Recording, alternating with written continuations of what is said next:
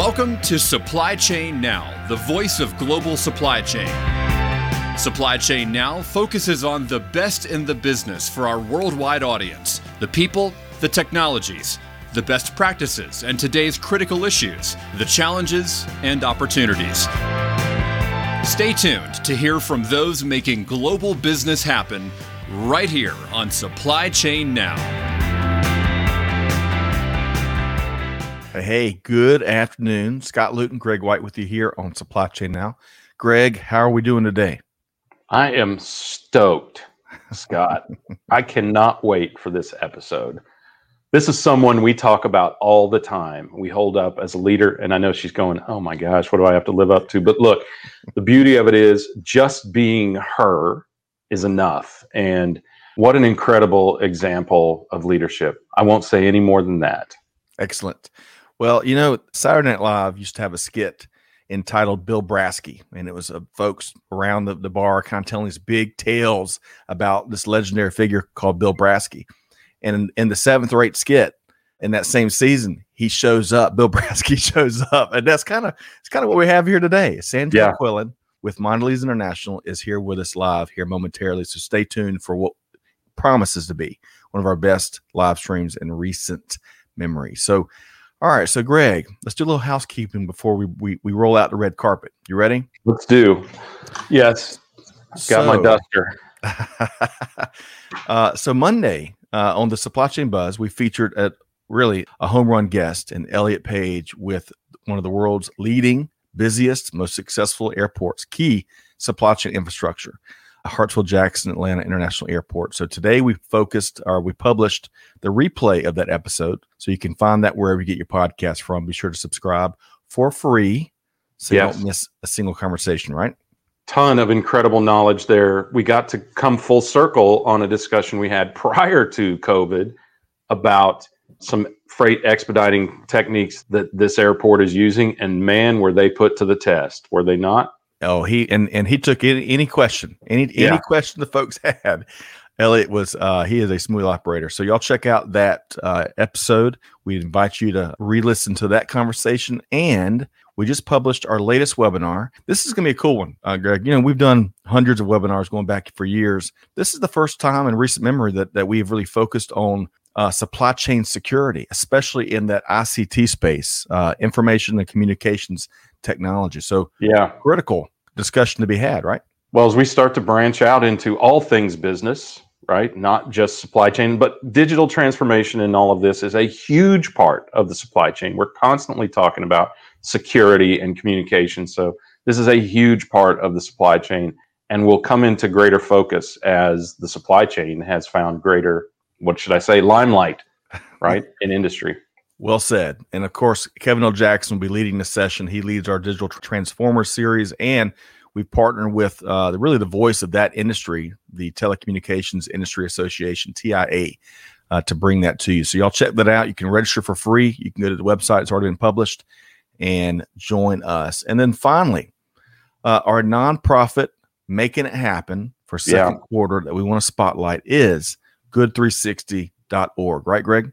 We learned a lot about product in philanthropy with our good friend Claudia Freed, right? And her organization. And Good 360 is a, a broader based initiative, a very similar thing, taking products that have are cast offs or or surplus and putting them to good use for people in need. Incredible impact that they're having around the globe. Agreed. $700 million in product distributed to families and, and, and folks in need in 2020 alone. 37 year track record. Check them out, good360.org, and uh, they're doing great work. Okay. Well, let's say hello to a few folks, and then we're going to welcome in our wonderful guests here today. Let's see here. Ron, man, Rhonda is here early today. Usually Yeah. She, she joins about halfway through. Great to see you. And what time is it in Phoenix? Yeah. Nine o'clock. She gets a, uh, a check by her name. Yes, today. that's right. Present. Rose. Is with us via LinkedIn. Great to see you, Rose. Kuldeep is also via a LinkedIn. Uh, great to see you here today. Peter Bolay, and he's everywhere. He's managing projects. He's talking supply chain, talking leadership. Welcome, welcome today, Peter. Srinivas is back. Hello again from India. Hey, Uh, hey. Srin- Srinivas, we were talking a couple times this week about, um, gosh, the food delivery. I want to say uh, not Babawalas. Well, I'm getting I'm getting a name In wrong. India? yes, in Mumbai in Oh. particular, and it's one of the most efficient logistics organizations on the globe. Uh, Really? Yes. Harvard did a study back in 2010, I believe, and they officially deemed them that they were operating at a Six Sigma rate of performance. And, and companies, In 2010. yes. It must be stellar by now. Richard Branson, one of your favorites, flew in Yep. and spent a whole day with, I've got to look up, uh, Amanda, see if you can shoot me that name. I want to get it right, but fascinating. So, anyway, Srinivas, welcome to the conversation. Great to have you here via LinkedIn. Let's see here. Kavan, Kavan the wordsmith and practitioner. with The us. new abnormal. That's right. Ben Harris. I'm glad someone else recognized that that skit from SNL. So great to have you back with us, Ben. Clay, of course, Clay and Amanda behind the scenes, along with Allie, that's making it happen, producing Yeah. today's episode. Dabbawalas, not Baba Wallace, Dabbawalas. Oh, Uh, okay. that's that's the phrase, the system. Uh, Clay says I was close. Um, messed around with a few consonants there. you got the that- wall right. the Hang is with us, uh, I believe, from China uh, for Yeah. a third or fourth live stream. Great to see you via LinkedIn. And hello to everyone else. We got an awesome conversation teed up here today. So, with no further ado, Greg, are we ready to get down to work? Well, I'd love a little more ado since they're since it's about Sandra, but no, let's let her talk. All right. On that note, let's welcome in Sandra McQuillan, Executive Vice President and Chief Supply Chain Officer with Mondelez International. Hey, Hey, hey. Swooshed in. That's right. Sandra, such a pleasure to have you you. back. Uh, not only, you know, there, there's several check boxes here. We love our repeat guests, but we love even more so repeat guests that are, uh, as Greg was saying on the pre-show, indeed legendary. You know, folks, you know, that, that influence a word, as we talk about a lot, is thrown around all over the place these days. You've got those, but then you got folks that when they speak and weigh in on issues, the world truly listens. And of course, that's that's the category you're in. So Sandra, welcome to Supply Chain Now. Thank No you. pressure, Sandra. No pressure at all. Well, you know what? We're gonna we're gonna make that pressure evaporate because we're gonna have a little bit of fun on the front end. Yeah. So, Greg, we were we had a great conversation yesterday with Mike Griswold. We were talking beer because yesterday, Sandra, I didn't know this until we were doing a little homework. Yesterday was National Beer Day. So, to start with the, the tough questions first, tell us what is your favorite beer or adult beverage? it's a stout actually, and it's Guinness. Oh my gosh. Mm, I love a pint of Guinness, and it's a pint, not a half. I, I love a pint of Guinness. There you Uh, go. I mean, I married an Irishman anyway, so I was always bound to be there. But also, I think it's medicinal because it has so much iron in it. You know, so I clearly take it for the health benefits, not for the. Of course you do. Yeah. Of course you do. And and the shot of Jameson while you wait for the foam to dissipate, also don't know medicinal. what you're talking about, Greg. Well, let me, one more follow up question before we kind of change gears. You know, I think my father in law has about 12 different locations around their property. It's perfect for drinking adult beverage. Is there one place that comes to mind where you've really enjoyed that pint of Guinness? Yes, actually, and this is uh, actually in my pool, floating on the pink flamingo. Uh, that's exactly because the sun just comes in nicely and it's not too hot, but it's very relaxing. And if I'm lucky, I can have the Guinness in one hand and I can have a book in another, and that's just lovely. So Love it. Yeah. All right, Greg, where are we going next? Can I sound can I give an opinion because Yeah, I please. love Guinness as well. yeah, The two brewers in Windsor, up at the top of the hill just before you get to the long walk in Windsor if you've ever been there, Sandra. yes, I have. Yeah. We had our office down right on the Thames, right before you cross the bridge into Eton. And I felt like it was good exercise because it was uphill all the way to two brewers and quite a mm-hmm. long walk. yeah, so you're working it off before you drink it. It's great. That's right. That's right. And then on the way back, it's downhill, so stumbling distance. And we had gotten so familiar with the with the pub keeper there that I had a very particular place that I sat, and it was next to the fireplace. So he would make me stoke the fire with coal okay. in, in the fireplace. But it that Wait, makes a. Guinness coal and iron does make Guinness taste quite a lot better. It's great. You know, I, I, I do. I love going back to, to. I've actually been to the Guinness factory in Dublin, which was amazing because it's also amazing from an automation point of view in terms of what Yeah. you don't see it really, uh, but then you get to taste it afterwards, which was really cool. Well, so let's talk about the perfect time to drink a Guinness in the states, particularly I think, which is spring because it's such a heavy beer or stout that it's it's perfect for a little bit cooler weather, but it does give you that little ray of sunshine. So spring is sprung here, at least in Atlanta. And as you think about spring, what are some of your favorite outdoor activities? So I love hiking. Really ah. love hiking actually, and running, but more hiking these days. And obviously in the pool, which is fantastic. Catching up with friends. Uh, when you see the sun out, I always also go to a um, actually that little table that you sit at with your mates, and you have a glass of white wine or a red wine. Well, white wine when it's hot. That that for me, the combination of your friends and your family around you, and and that one glass or whatever, I did say one glass of whatever you have, is perfect for me. I, I love the weather here when it's like this. Yeah. I think we all love the way you live already. So, well, yeah, thank you. As T squared weighs in, nice intersection, pubs and procurement, sourcing yeah. quality. Yeah, yeah. I wonder, have you ever done any any supply chain discussions or negotiations at a pub. Have you ever of done course. that? They're not that they're not necessarily brilliant, but, but yeah. but they seem like it at the time, don't they? it was the best conversation I'd ever had. Yeah. In fact, we had a whole supply chain when I worked in Mars. We had a whole supply chain conference at the Dublin Brewery. So you can imagine how good that was in the evening. wow. At the brewery. Yeah, the brewery was fun. I'm signed up for that one already. yeah.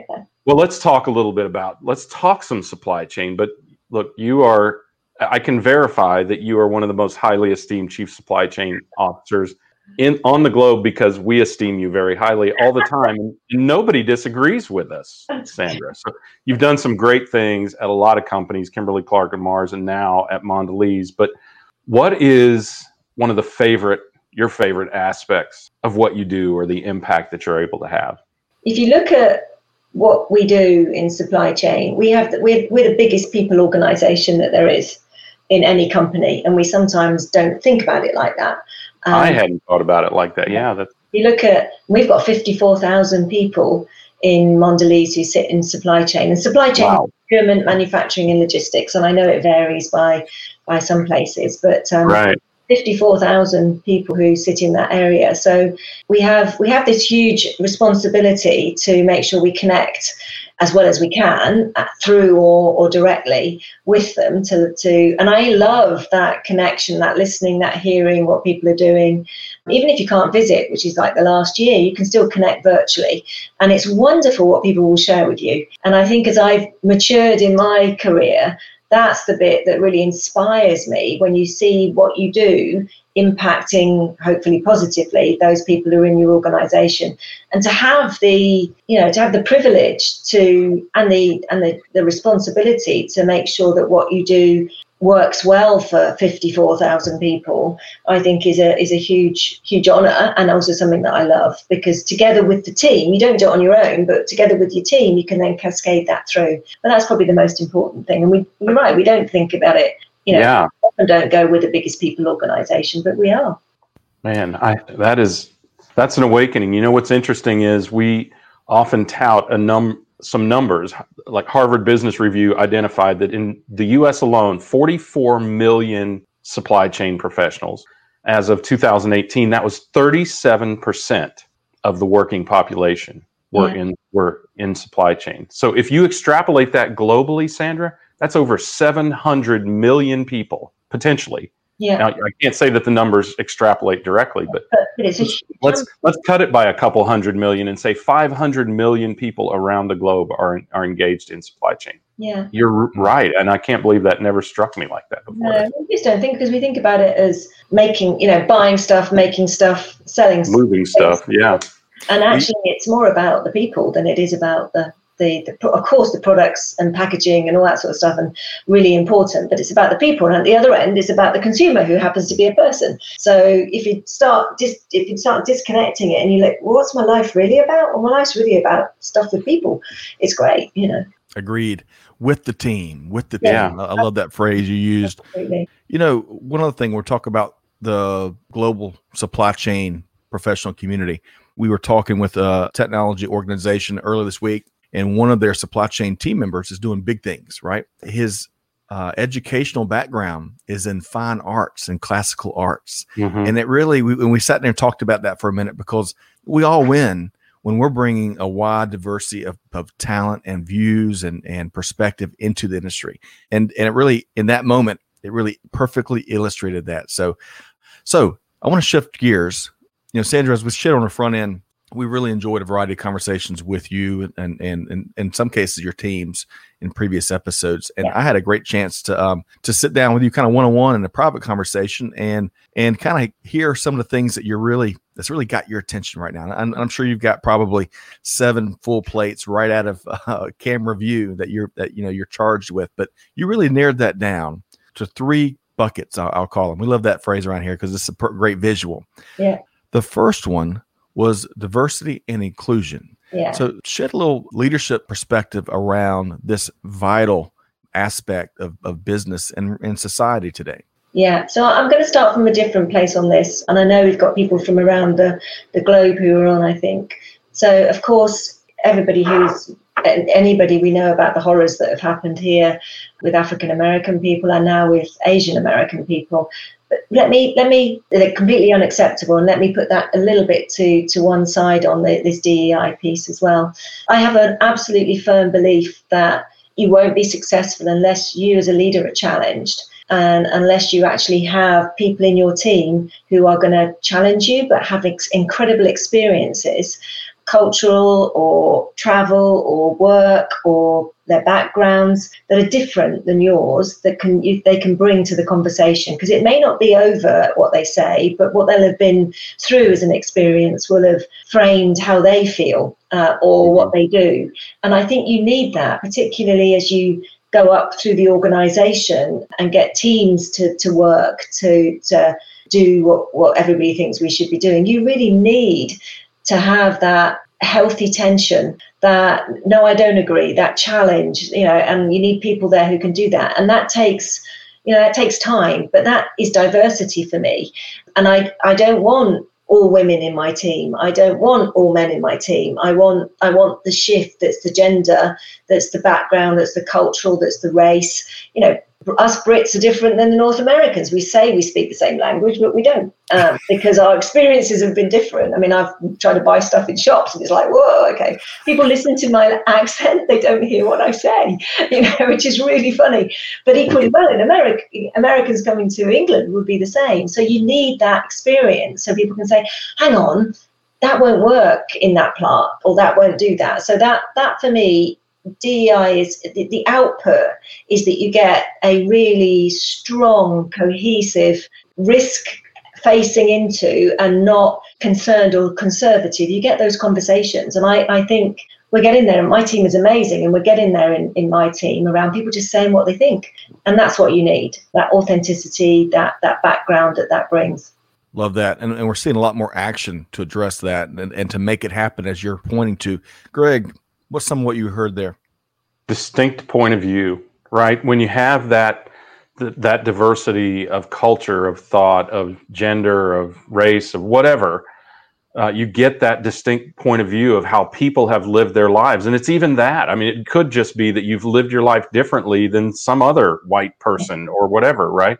Yeah. That dis- that distinct point of view is is really really important, and it's so productive right? I was fortunate to grow up in a multicultural family anyway.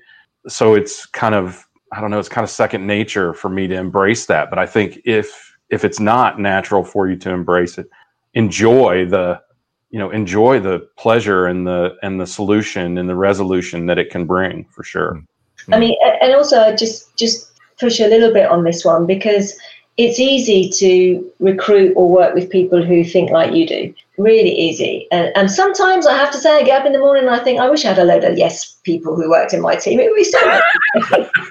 but thankfully I don't because we get to a better solution with uh, with all the, the great people who work in my team, you know. But but actually it takes more it's more exciting and more rewarding to to find the people that you think, gosh, that's going to rub me up a bit, but am I mature enough? Am I self aware enough to be able to deal with that? You know, rather than mm, they're just not going to fit because they're not going to say they're not going to be like me or think like me. We don't want you don't want people who think like you. You want the difference, and then of course, you know, you hopefully you collectively make the call on where you go, but actually maybe not. Maybe in the end you have to to, to call it. But I think that's that's really fun. yeah. Yeah. Take a step back every time and say, "Are they right?" Yeah. Right. I mean, if you I think about that, not not presume they're wrong. Say, "Are they right?" Yeah. Right. And could they be right? And that's a great great perspective to tackle and, that. And make sure. I think the thing in that for me, I had an experience this week. We were doing some reviews on uh, with Andrea Turner, who's my head of global logistics, and her team, who are fantastic. They're doing some amazing stuff. And there was there was a very small thing. I'll tell you how silly it is. There was very a very small thing that they called this this process that they were in and they were running uh, a word that I couldn't really understand, you know, in terms of how did that make it easy. So they used the word capability for a part of a process and a tool, and I was like, mm, not sure, does that really work? And then I they went through it again this week, and I went, you guys were so spot on. We've got a lack of capability in this space, so you were ahead of the game on that one in terms of where you go. So I think also looping back and making sure people know that yeah, you were right, and yeah, it might not have been a right wrong conversation, but gosh, good for you for sticking to your guns, you know? It was um, really i think that's also important as a as a person particularly in supply chain because we try so much things. Some will work and some won't but it's okay if it doesn't or it's okay if you get it wrong just go back you know? Yeah. so sandra i'm getting texts we're getting comments on what you're sharing just like we we knew we what would exactly what we expected, uh, and we still have two more buckets uh, yeah. that we're gonna they're gonna work, work through here today. So and then really, you asked me for the 500 things that I would do as a supply chain officer. right, right. You know, so this is uh, we should probably warn the community. This is gonna be a seven-hour show. It's gonna be like a it's going to be like a telethon for supply chain. There we go. Well, I'm gonna I'm gonna share a couple comments really quick, but but one quick aside. I know that we, we've shared with our community uh, how much we love Sandra's perspective, but but here for the first time live, I'm hoping they pick up on one of my favorite things about you, which is how genuine and authentic you are when you're sharing. And we don't get, you know, I, I'll from my point of view, we don't get that oftentimes in those senior levels of leadership. And it's like we're as Greg says, we're sitting around a kitchen table, you know, breaking bread, uh, talking shop, and that is having what is so genuine. Yeah, having a Guinness. yeah, having a Guinness, that would be good. We have to do that at some point, you know. Soon. So let's share. Uh, Srinivas says supply chain management system is teamwork. You know how you feel that working along with other professionals. I love that. Yeah. Let's see. I see a, a Peter. I'm trying to circle back to your question once we work through a couple can other. I can I just make a comment on that? Sure. I think it's it's it's right about the professionals, but don't forget the people in there, you know, because I think sometimes in that, you know, I think I think he's you're spot on, Srini. Is it Srini or Sh- Srinivas is, is I may be mispronouncing it, but uh, no, no, no. I think I think you're pronouncing. Well, I don't know. It's Srinivas' his name, isn't it? but, but anyway, you'll tell us if we're wrong. I think you're absolutely spot on. Supply chain management system is a teamwork. It has to be, and that yes, we're professionals actually, I think nowadays the bigger piece is by the time we get there, we're professionals because we've learned, and you get the job because you're you're you know you haven't you're doing it you know and you're doing it well otherwise you wouldn't hmm. get it. I think the bit that's even more important now is to make the team work is that how do you work with people? You know that people connectivity in a team because if you you can be a bunch of professionals but you're not talking to people in the right way or you're not connecting as a human being, human to human, you'll miss all that. It'll become a let's just deliver what we need to deliver versus, mm. gosh, how can we take this and make it exciting and fun and get more? You know, just to just to build on what you've said, Srinivas. Mm, well, well said. And Amanda Clay, I'd love to know who this LinkedIn user is, but you can feel the passion from Sandra. Completely mm. agree. Completely agree. Todd Rains, uh, one of Greg's dear friends, says it's a great point to take a step back and remove yourself or your viewpoint and see the bigger picture from a grander perspective. Tough to remove the ego. Uh, yeah. I completely agree. Yeah. Todd. It is actually, Todd, that's a really great point. And actually, I think it comes, you know, if you you have to work on yourself to be able to do that because you could fall for the for the nonsense of you're more senior than X, Y, and Z, and therefore, but that's just judgment. That's not actually about really trying to do anything, if you ask me. That's more about I need to feel better than X, Y, or Z, so I'm going to feel better, and that's and I'm more senior. I think if you can I don't have a lot of time. Everybody's got ego, but I don't have a lot of time or space for the ego coming first through the door and Yeah. following behind. You know, I, I never, I never really have. But to get over that yourself, you have to work on what can I let go. It doesn't really matter. You know, I don't have to work, win this. You know, Love it. And I, I hear sometimes this phrase, you know, is it going to matter in a hundred years? yeah, Then move on, you Yeah. know? So yeah, as Leah says, growth cannot happen within comfort. Stepping out of your own bubble of culture, influence, mindset is very uncomfortable, yeah, but it definitely adds a genuine layer to leadership. You can better help others develop in areas they may not, they might not even think they can thrive in. yeah. Mm. Excellent. Excellent Completely. point there. Completely agree. And it's even more so now with our virtual world that we've been in that we take the time to to do that and to connect even more because yeah by by default you know you can just say how are you and move on. But if you can go well tell me how you really are. How's the family? How's this? You know you can take that extra two minutes. You may get much more to connect people with as well. So I do believe more i think the, the what we've been through in the last year or so which isn't over yet i think this will bring us more and more thank goodness into basically the whole eq part of a of being a leader. And i think that's growing so much more because we're we're we're clever human beings are really clever if we don't feel valued for who we are then why are we going to do anything more i think now this is i'm hoping maybe maybe not yet but th- this is really key you can be as technically brilliant as you can be but if you can't make it work with people then what's the point you know Love that. All right. So we've got, uh, by my count, let's see here. Let me get my math. Uh, 17 t shirt isms already, Greg and Sandra. So I love that. If you can't do it with the people, what is? I mean, Yeah, what's the point what is the point? Don adds, he loves what Todd Raines mentioned. The egos Yeah. can definitely prevent constructive oh growth gosh yes in an organization. Okay. So, Greg, before we move on to, we're going to be talking about sustainability and, and really taking care of the planet next. Final thought here in this in this really important DEI, diversity, equity, and in, inclusivity space. Well, look, if, if if you can't get over this, if you can't get over all of this diversity and equity and inclusion for any other reason, do it for selfish reasons. As as Sandra just said, you will be better for it. You'll be better served for it. Your organization will be better for it, and eventually, you will find in your heart, in your mind, that that it is great for you. It's great for everybody else. But look, let's face it, we're selfish human beings. We are often ego and self driven. So just try it. Right. I, I, I would just encourage everyone to try it. It is so enlightening. It's so uplifting. Um, and it's so effective. Agreed.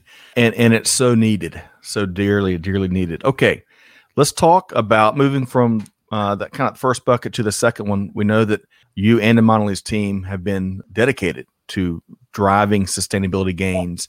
And you know, in that last meeting, that one on one I had with you, Sandra, I can't find my notes. I misplaced them, but I think you said something like 17 pages of notes is missing somewhere, Yes. Sandra. the dogs. Hey, but you said it's about more than just neutral is one of the uh, Yeah. phrases I took. So talk to us about what Yeah. folks really need to know um, and, and your perspective on sustainability. Yes, definitely. Well, actually, one of the reasons I I went to one of the things that tips you over the tipped me over the edge for for moving to Mondelez was sustainability. Because uh, if you look at the the um, the focus and the purpose, it's about empowering people to snack right.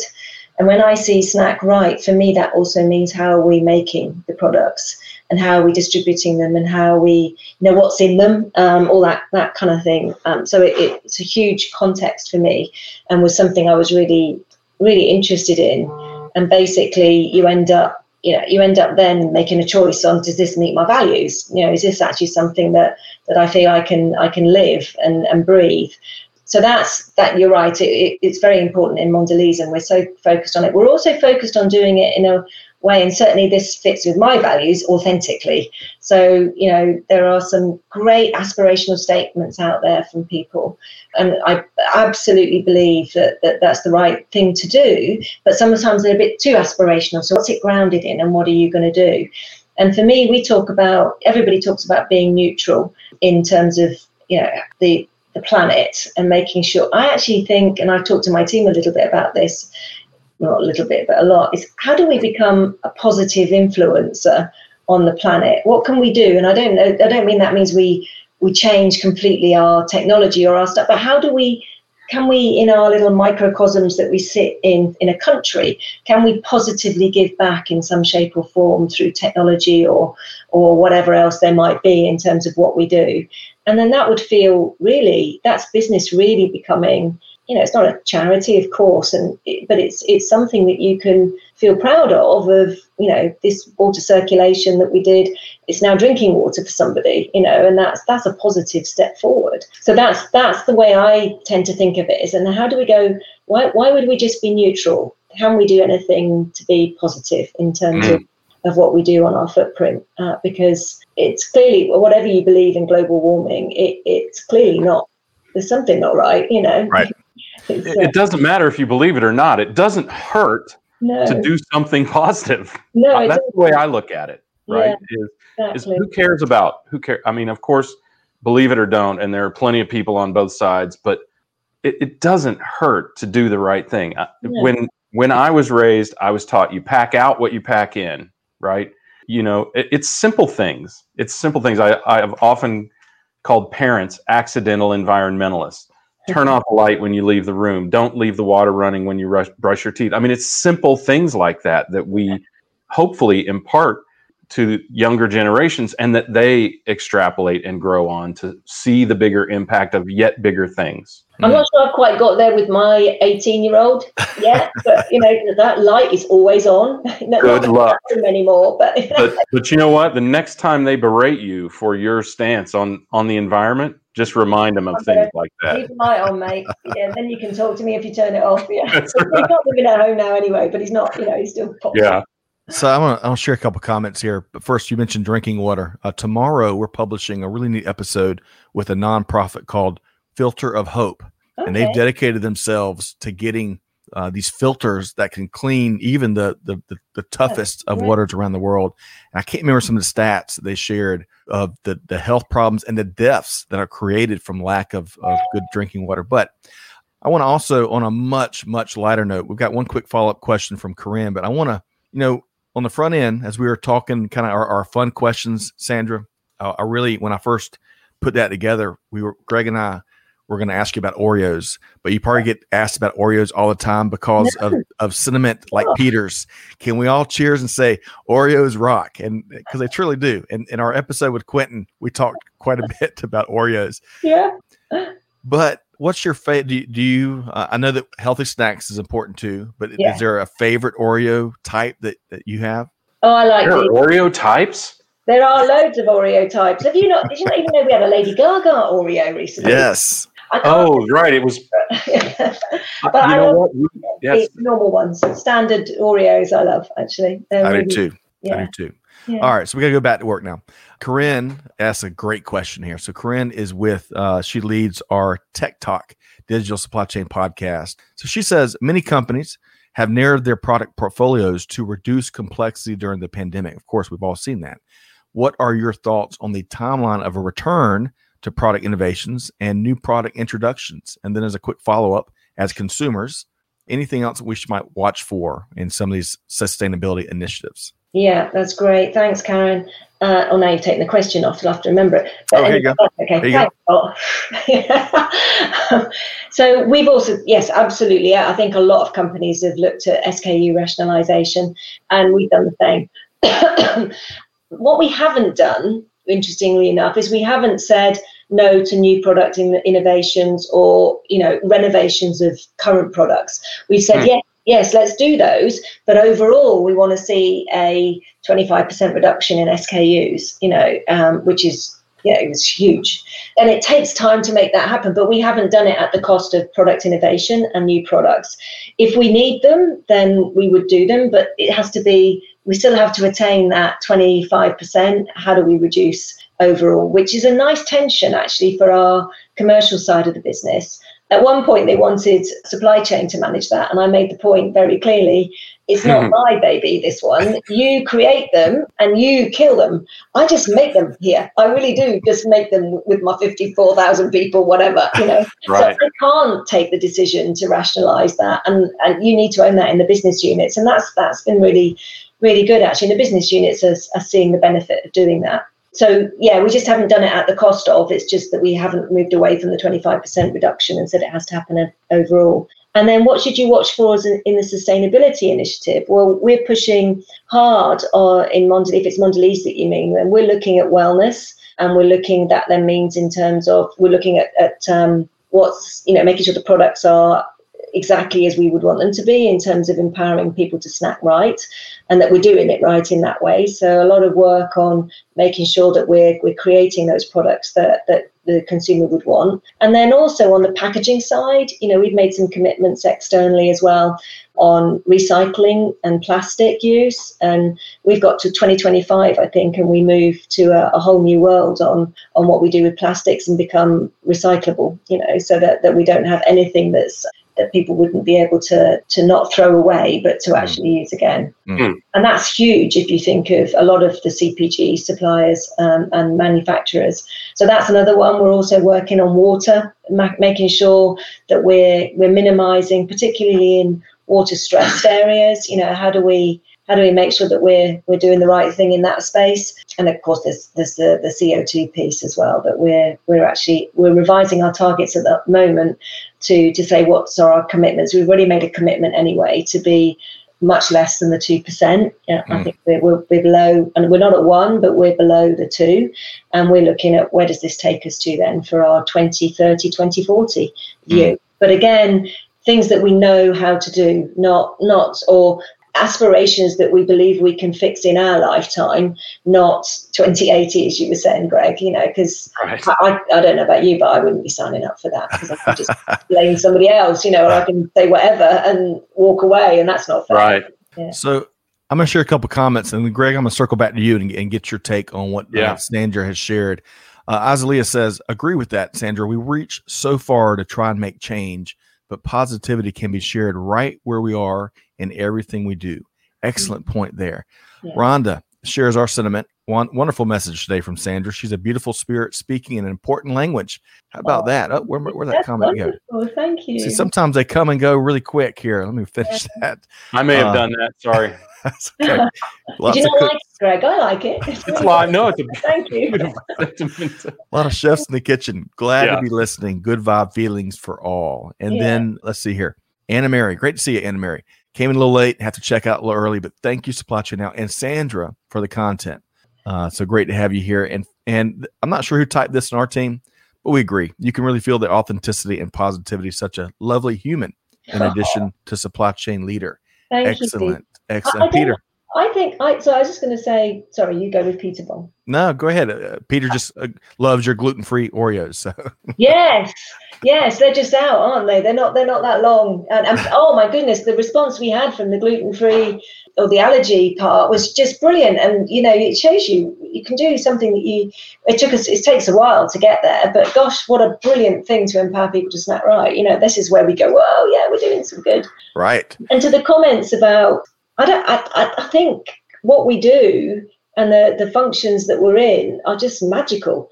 And if we can, and I think people are amazing. And if we go with a positive point of view that there's a positive intent in there, and of course it's not always that way. So I'm not naive, you know. And then I just decide to avoid that piece of it if I can, because it does, if it doesn't serve me well, why am I bothering, you know? So I think that in that positivity piece, if you can't fix it, let it go and mm. and do what's right for you. You know, even if because they, they talk about resiliency and they talk about you know excuse my language, but shit happens. So just accept that that happens.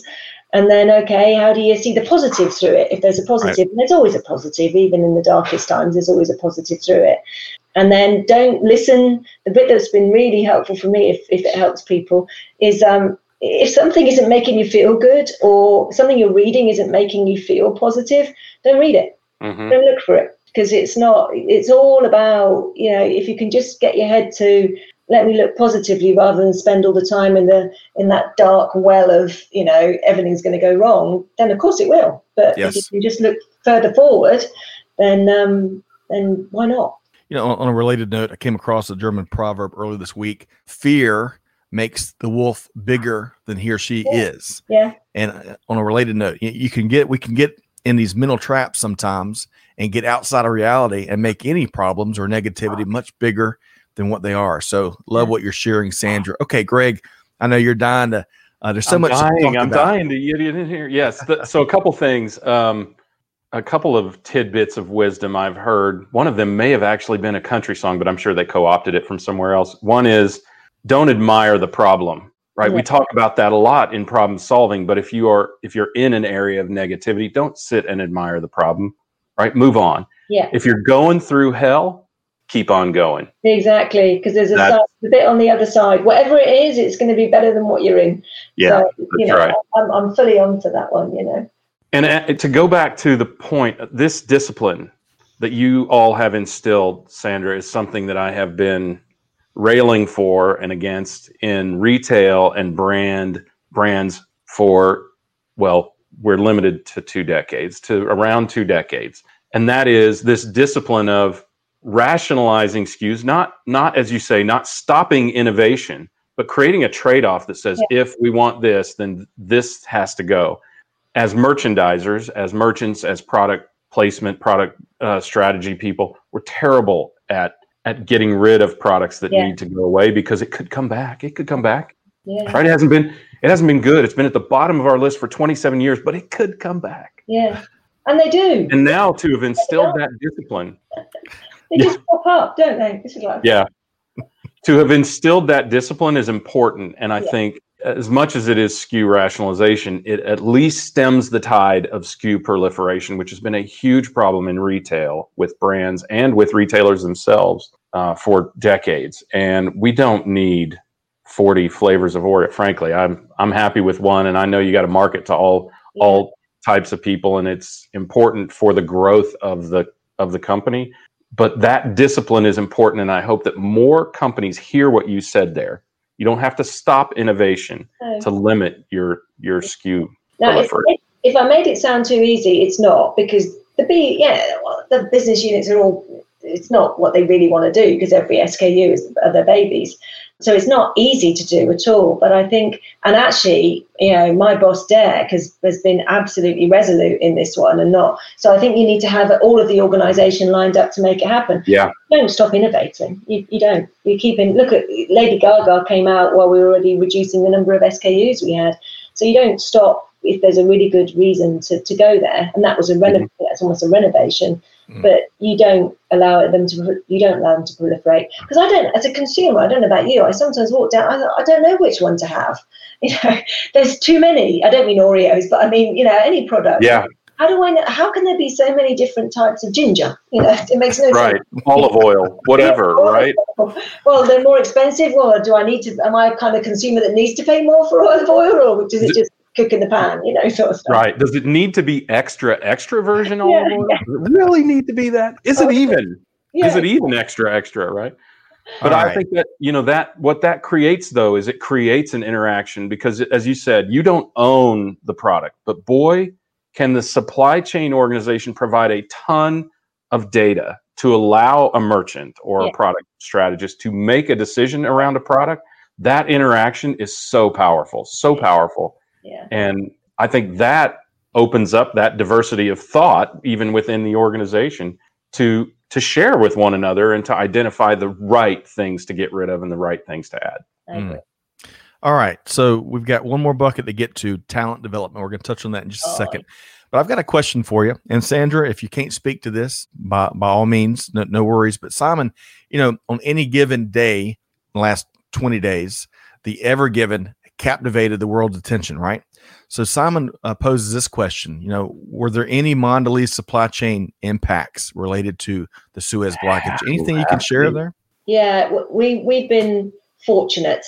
Um, I think actually, as opposed Wow. to others have been, we were monitoring it incredibly closely. Actually, Quentin, who you know in in my team, he was monitoring it through his team on the procurement piece in terms of supply. We haven't seen anything yet, but of course, there's a ripple effect going through after the the debacle that was that was poor Suez, you know, um, I, I really feel, and I hear it was human error, so that's even more disturbing, isn't it? Really, because obviously they've got processes and procedures to follow. So that's that's an interesting one for them to do, to actually. And a canal pilot yeah. on the on the vessel, right? So you know, for I don't want to be on the other side of the table on that investigation, but that's okay. You know, right.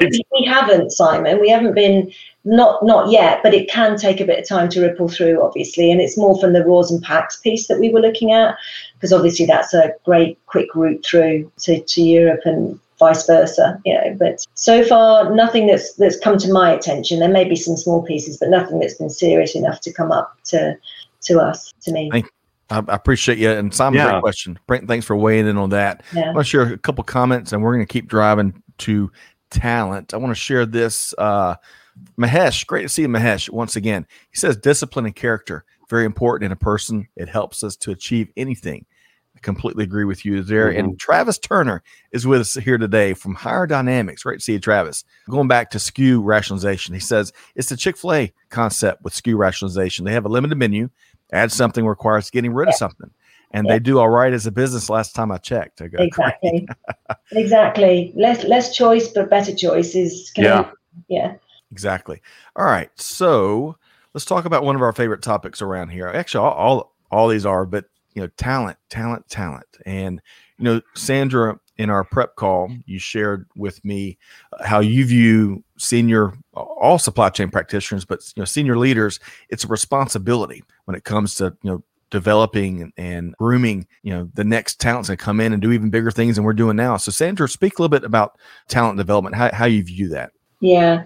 So I think it, I think it's a partnership actually. Sometimes people will come in and say, develop me and you're like mm, that, that's not how it is. You've got to you've got to want to go there yourself you know?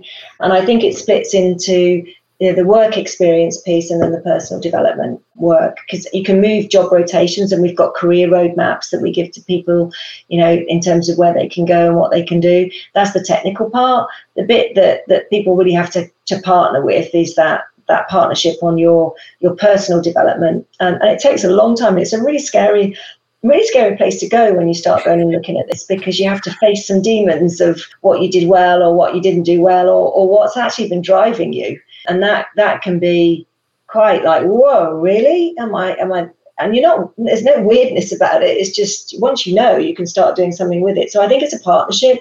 Don't come in to be developed. Join in and, and look at how you think you need to develop. And don't blame people. It's it's not a this is it's just because you're not getting what you want if it's constant that you're not getting it, surely it's the you, not the environment, you know. And I've got, you know, people that you you know who they always blame the environment that they're in. And you go, it can't be four times out of four. It's got to be something around the development you need. And, mm-hmm. and that for me is wonderful when you see people growing and just building their confidence to be able to try things differently. And I think really important that in that is having people who will tell you the honest yeah, in a caringly candid way. And I use that really carefully because lots of people think you need to be brutal. No, you need to be caringly candid and then support people on the way. And I think if you can get to that place, you, then you can help people to continue to develop. And after a while, if they choose not to, then that's the choice they make. Because again, it's it's choice. You, you choose to go there or you don't. And if you choose, I mean, if any of the people on this call choose, gosh, what courage you've got because it is hard to do, and you have to face look in the mirror and just go, yeah, okay, oh, I'm not, I'm not, I'm not perfect. I've got some stuff that I've really screwed up on, and I've hurt some people. So let me go and sort this out. And also on the other side, I've done really well, and I've loved some, you know, loved some people, and it's all worked. But you've got to face into the other bit. So mm. talent management, I, uh, talent development. I think that you're right to call it talent development. Is about both sides, the the the work side, and then the the how do you get stuff done? And do you care enough you know? I do think that's coming out more and more and more because i know the leaders i've worked for that i've loved working for they i feel the care. You know i don't mean that they're looking after me or putting me in a nappy or you know i don't mean that at all but i mean they they can see or they, they ask how do you how are you? And they really want to hear. It's not just tick the box and move on. And i know there are people i've worked for that it's about the numbers it's not about me. And then you can make a choice yeah. Mm. Did you did you say a nappy? Yeah, Yeah, yeah. sorry, there she goes speaking a foreign language again. a diaper. Ah, gotcha. I'm a little bit slow sometimes. No, you're not. You don't use the word here at all. But nappies is a UK. We we always use them. Um, Love it. Yeah. So- Also, love this comment here from our team. Yeah. You've got 54,000 partnerships. That's beautiful, and that's that's how I see it, you know. And I think also that that piece about um, I really do believe that yes, through hard work and whatever you get to where you are, but at the same time you're just another you're just another person just doing a different job. So why wouldn't you go and talk to other people who've had different knowledge or whatever, and yet they may be not at the same level as you, or they may be higher than you, but they're still people. You know, we're all still doing the same things that people do. So there's a there's a little bit of that in that too. That I, I love just connecting with people. Mm. Travis adds, very well put, Sandra. Talent talent development is a partnership. It doesn't get more simple than that. Agreed, Travis. Good stuff there. And by the way, I should correct myself, uh, or I was corrected. Uh, this came from one of our one of the participants, one of the community members, uh, good. Kai, I, I believe Kai, if I'm pronouncing that right. So excellent point there. And Aaron uh, adds to that, uh, going something you said earlier: less choice, but better choice. Yeah. She loves that quote.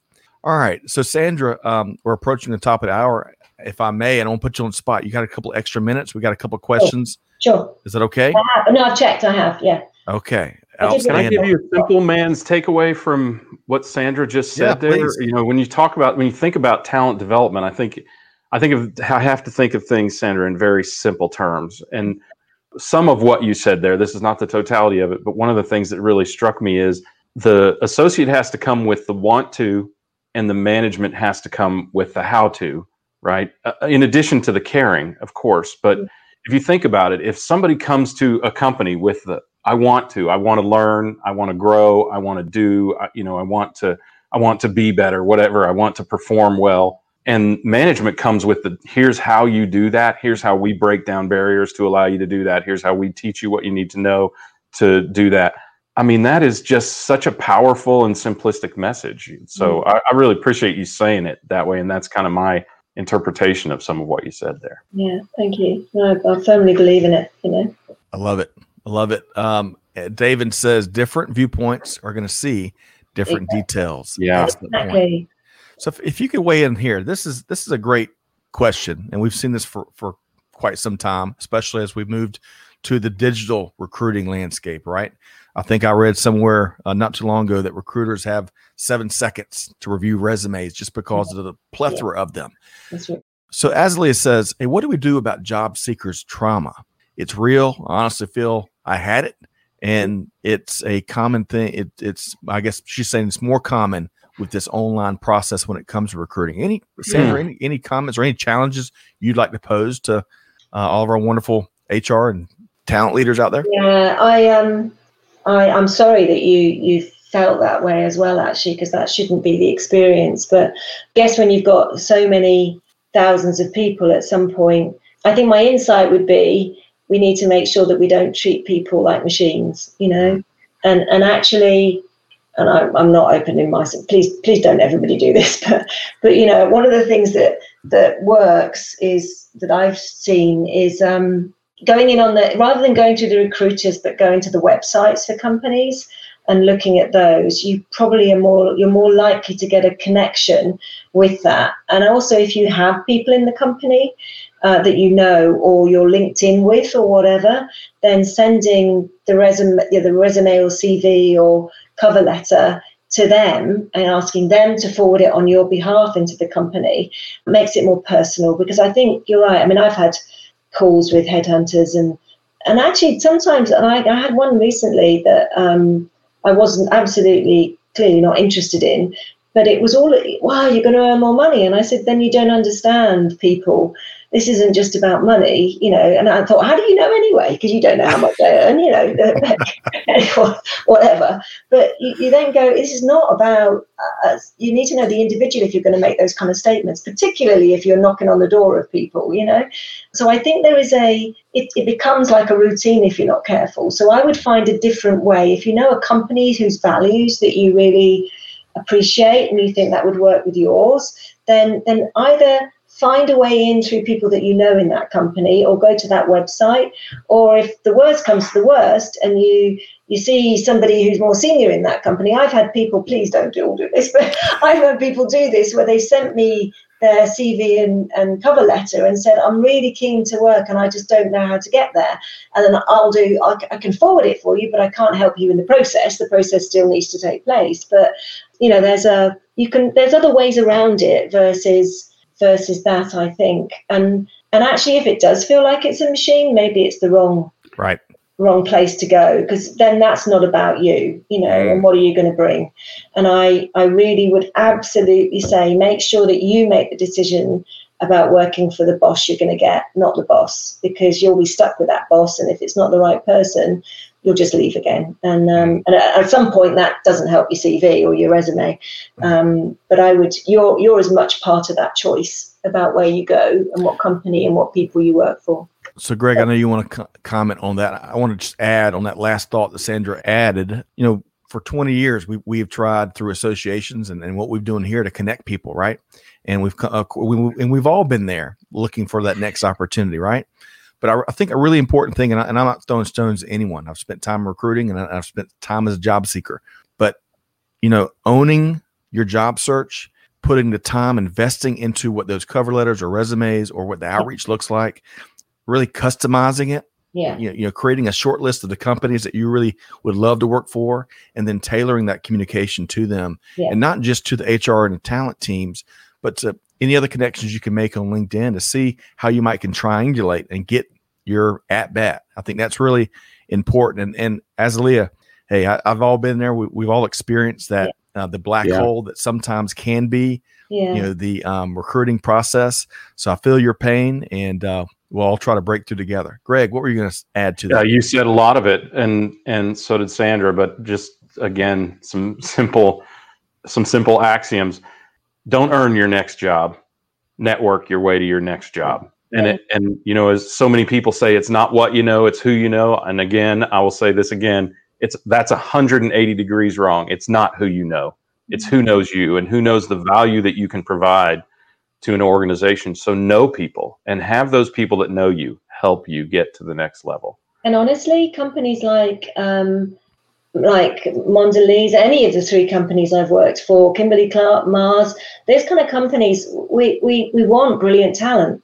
So um, you know, if you're brilliant talent, or if you just if you haven't been able to prove you're brilliant talent, but I'm not going to turn away somebody because I just don't know them. I, I might not have a job at the moment, but I can put put that person into the machine, if that's the right word, which is not a machine because I've just said Right. into a machine, but you can put it into the into the and you don't endorse it because that's not that's not fact. You don't know the person, but you can it becomes a different it becomes a human being that goes into the system Yep. Rather than a name and a CV. And I think that's that's hugely important because we want the how as well as the the what, you know. Mm, Yeah. Well said. All right, so I- we're going to pose one more question to you here. We really appreciated your time and your flexibility, and and as as you see the messages, folks are just eating up what you're sharing with a spoon here today. Peter posed this question twice. I'm gonna. Uh, he, he's a He he's a- really wants an answer to this question.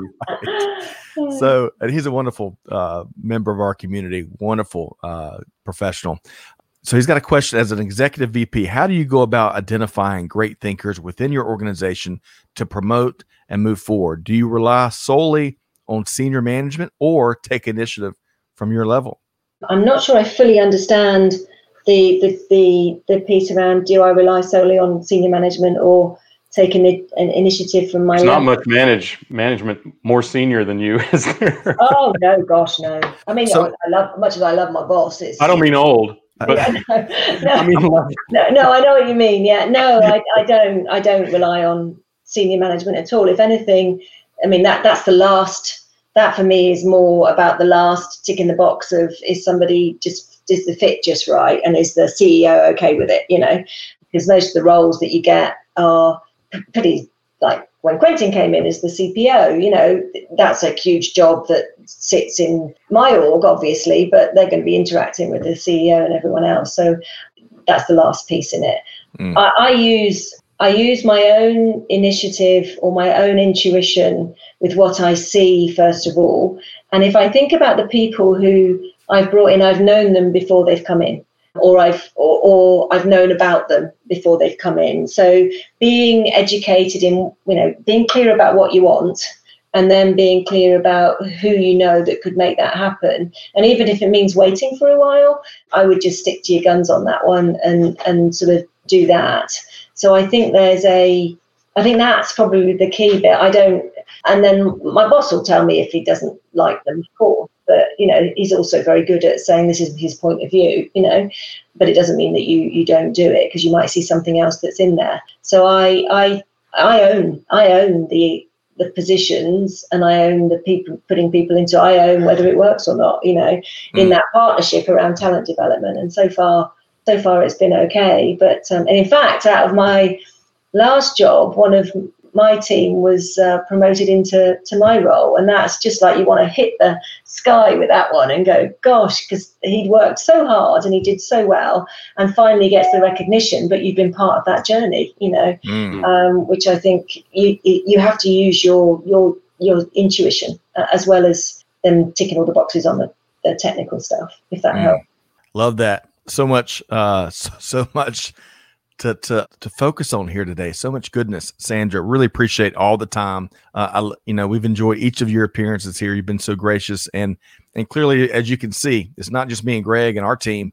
You see it in the comments. Folks really appreciate where you come from and, and how you deliver it, and, and just how open you are. So, let's one final question: How can folks connect with with Mondelez and and you know learn more about all the great things y'all got going on there? Yeah, so I've just done my 10 things that a supply chain officer does. Did you not want to go on for another hour? Let's do sure. it.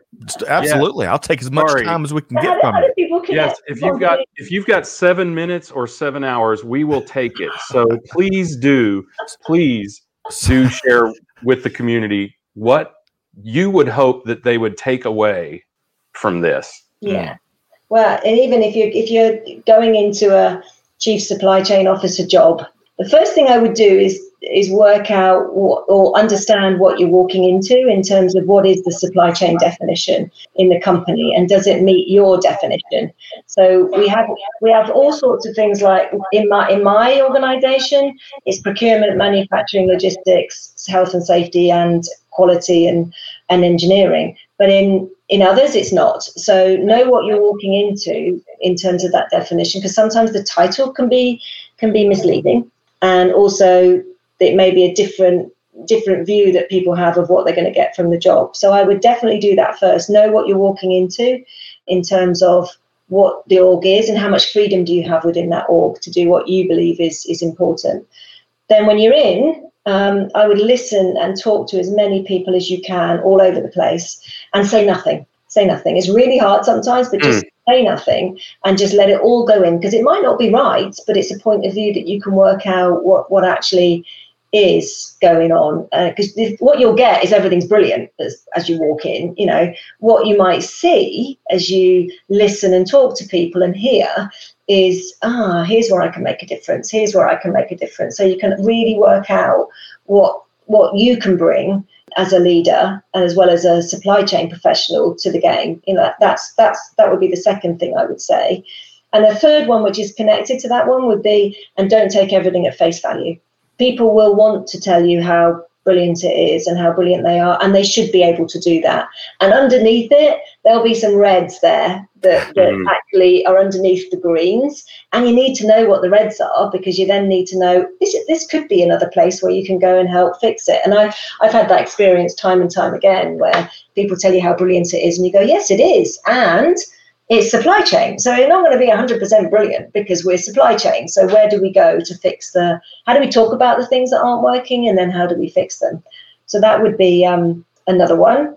And then when you know that, so you have to roll up your sleeves and find out stuff as well. You can't, it's not all going to come to you because it will be filtered, you know. So also know that and be conscious about the take away the filter. And you don't have to tell people, you don't have to, you know, you're not you're not doing the, the inquisition, but just gently asking those questions, you'll get so much.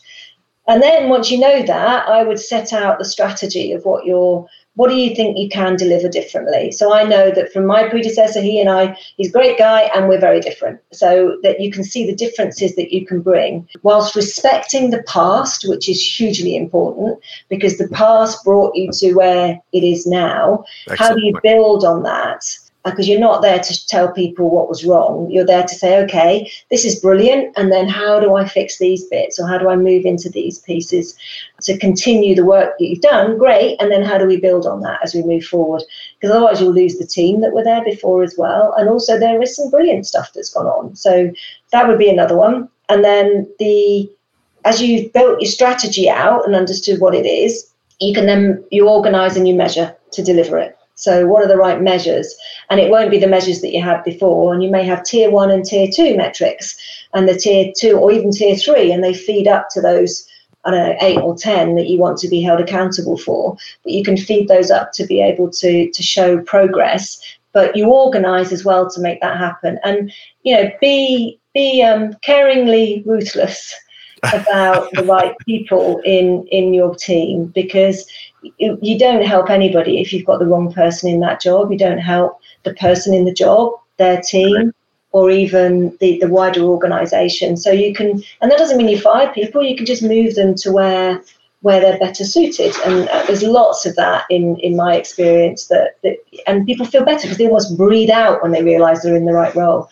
So the talent and making sure you can be caringly ruthless in a in a very nice way um, I think is it then sets you up with the right team to be able to execute what you want to do on that on that your strategy. And don't let them call supply chain a cost bucket. Amen. we are an enabler to top line and bottom line so keep that in your head, unless you believe we're a cost bucket, and then of course you should just say we're a cost bucket. But let's keep communicating. That that last piece is keep communicating your view and your vision. And I always talk about the consumer, and people go, "Well, your supply chain, yeah, but who are we making stuff for? You know, and who are all my team doing things for? You know, so actually." Making that that uh, bringing humanizing that is really really important, and educating the world on the power that um, supply chain can bring if we're enabled and measured on all of the holistic metrics, I think will really make your life uh, uh, just so much more fun, but also really, really rewarding. And that's what, and sometimes it's really hard because people want to take you back to show me the bottom line. And you go, yes, I will. And that's the right of entry. But what about all this great work on service and quality and people and cash and you know in, there's just so many other pieces that we do. So that would be probably what i would say. And and the final bit have the courage to say no if you Mm. don't really believe in it.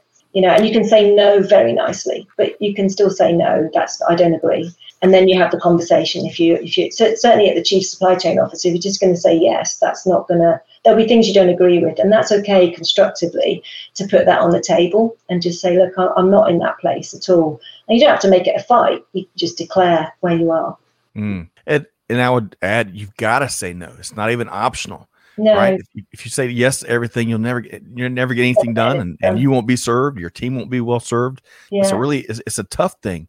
Yeah Speaking from personal experiences, it's, it it's terribly difficult to say no. But Yeah. so as you can see, we got a lot of comments here. I like what Corinne says. Buzzer beater. Thanks for the list, Sandra. Really appreciate that, Todd. Thanks so much for your insight, positive outlook, and taking time to share with us. Because Tom, Todd, a Pleasure. great call out. Time is our most valuable, and and Sandra has given us well over an hour. So really do appreciate. And that was a um pull the curtain back a little bit. Greg said, "Hey, by the way, at at at uh, twelve one at eleven fifty eight, hey Sandra, uh, you want to put together a top ten list if you would?" And, and gosh, just like that. Yeah. So I love it, uh, Sandra. Um, really appreciate. So that magical question, folks know plenty of your products, but where can Okay, folks sorry. go? yes to- sorry I, I wasn't avoiding it i promise no, no, no. That was good stuff. That was, I mean, all of it has been, but I appreciate you assembling that list. Yeah Um, but how can folks learn a lot more about things maybe they don't even know yet about Mondelez? Yeah, so we're, we're pretty much everywhere on LinkedIn. I would definitely connect with LinkedIn and our websites. uh, Our website is normally pretty pretty up to date, and we have. I would go in on there, and, and again, just knowing knowing people in that organisation, you'll get a feel for what for who we are. And if you want to you want to have a look at us, then you know we're always on the on the lookout for for talent. So don't be don't be shy about putting it forward. You know, I think that would be, and we're we're pretty good. Sometimes I know we mess up mess up, but we're pretty good at coming back even. Uh, and if I hear about it, like I've had people say, I just haven't heard anything, and I go, guys, can we just? but please, I don't want to have five hundred and fifty thousand applications on your yeah. more partnerships. Yeah, if you go to the website first, then that's cool, you know. But but we're out, we're we're a lot in the media, and we we're we're pretty pretty open about what we do, authentic, hopefully, in terms of mm. what we're going to do. Well, you know, Sandra inspires all of us on so many different levels, but this was a key point that someone captured. And I'm, I'm, not sure who this was, Clay or Amanda. If you could let us know, keep communicating your vision, even when you think no one's listening. Even if you're exactly. on your 900th iteration, keep at it, persevere, because yeah. because that's how you break through. So really appreciate you sharing that, and it's a great call out there. Just add one thing. I'm sorry, yeah, but yeah. because you need to keep communicating because people have got so much information going on, and and actually they may not hear it. So I just keep. I, I got annoying ad nauseum around consumer at the center of what we do. And what does that mean? Well, here you go. This is what it means, you know. Mm. And you just you have to keep saying it. I don't mean strap lines because they have to be with integrity, you know. But um, yeah, you have to. Don't underestimate the power of communication because mm. we do sometimes, you know, and we have a lot of it. So you know, make sure it's targeted. Sorry. Great. No, no, great point, especially in this remote environment. You know, whereby yeah. if, if if you got a hundred emails, you know, eight months ago, you might be getting you know 10,000 emails these days and, and to yeah. your point Sandra you can get lost in the shuffle and exactly. and folks may not be disagreeing or even ignoring you they may not have ever gotten no. what you were communicating so um, yeah. what a, a wonderful well 74 minutes spent with the one and only Sandra McQuillan, EVP and Chief Supply Chain Officer with Mondelez International. Sandra, thanks so much. Pleasure. We look forward to reconnecting over that pint of goodness, yeah, uh, Guinness in person soon. And Greg, I don't want to steal our our, our um, uh, sign off here. What else would you share with Sandra? Thank you. I mean, I think you just laid out the keys to success for the current and the next generation of chief supply chain officers. If you if you know nothing else as a chief supply chain officer, listen to the last 10 minutes of this because that that is a powerful formula for success. So thank you very much. I don't know what else to say. I'm thank you, Greg. I'm dumbfounded, which is rare. So. Well, Sandra, thanks so much. We look forward to reconnecting soon. This is this has been, you know, you always deliver. It's one of those things we talk about. I think uh, several other handful of guests it's always better than advertised. So have a wonderful uh, rest of your week, and we look forward to reconnecting soon with Sandra McQuillan, EVP and Chief Supply Chain Officer with Mondelez International. Thanks, Sandra. Thank you too. Great to talk to you both. Yeah, likewise. Man, I mean, she's always on fire, but clearly between our notes and, and, and our commentary, what, what we thought was really important that she shared, and, and of course, all the great comments. I couldn't get to all of them. I'll tell you, um, one individual, the same individual captured this and, and two or three others. This is, I think it's Kai. I think I've yeah, got his think, name. maybe so, but yeah. Sometimes LinkedIn blocks us from certain users for some reason. Yes. To Kai, keep coming back and keep sharing all of y'all. But but I loved your call outs here today. And we had a bunch of, of really good ones. Enrique is with us, leader mm. of Logistics with Purpose and Supply Chain Now in Espanol. It all comes down to communication, especially direct, old fashioned, human to human. Good point Amen. there. All right, so we're gonna. I know we're over, folks. Thanks for for sticking with us. That was certainly well worth it. Big thanks to Sandra McQuillan for joining us today, especially with as much as as she and the team have going on. Several full plates, probably just out of view of our camera. Y'all check out supplychainnow.com. We're working really hard to serve as the voice of global supply chain, featuring leaders, no nonsense, action based leaders, just like Sandra McQuillan with Mondelez. Greg, your last word before I sign off. Gosh, there's just so much. Uh, first of all, I, I, really do believe that what she gave in the last few minutes is a formula for success for any chief supply chain officer. Frankly, any executive or leader um, needs to consider those things as they go forward. And I think about what the discussion we had just yesterday about Gartner. I'm thinking, they must have just asked Sandra how how to make chief supply chain officer successful because she just gave us seven of their ten, right? So um, obviously she's got her finger on the pulse of these things. I, I can't get over the fact that she's a very caring person. I don't know if you noticed, she called out everyone's name who asked her a question. That caring is genuine. You know, she is incredibly knowledgeable, incredibly insightful. She's got obviously got the supply chain gifts, somehow managed to die, dodge the ever given bullet. And, you know, there's just so much to learn here. I don't know, probably tell I'm struggling. I don't know what else mm. there is to say except that she is the best chief supply chain officer I have ever met. Mm. Powerful words coming from the one only Greg White, talking about the one only Sandra McQuillan. So we are big fans, but but now in a live live manner for those of you that haven't caught Sandra keynoting here or speaking there, or, or uh, you know, you see why. I mean, it's right here. So thanks so much for joining us. Thanks so much for all the comments and interaction that really makes our day. Big thanks again to Sandra. Big thanks to the folks behind the scenes making it happen. Uh, Amanda, Clay, and Allie. Thanks so much for all that y'all do. Greg, pleasure to do it. Hey, on behalf of our entire team here, everybody, hope this finds you well. Have a wonderful rest of your week. Hey, do good, give forward, be the change that's needed. Be just like Sandra McQuillan. And on that Amen. note, we'll see you next time here at Supply Chain Now. Thanks, everybody. Thanks for being a part of our Supply Chain Now community.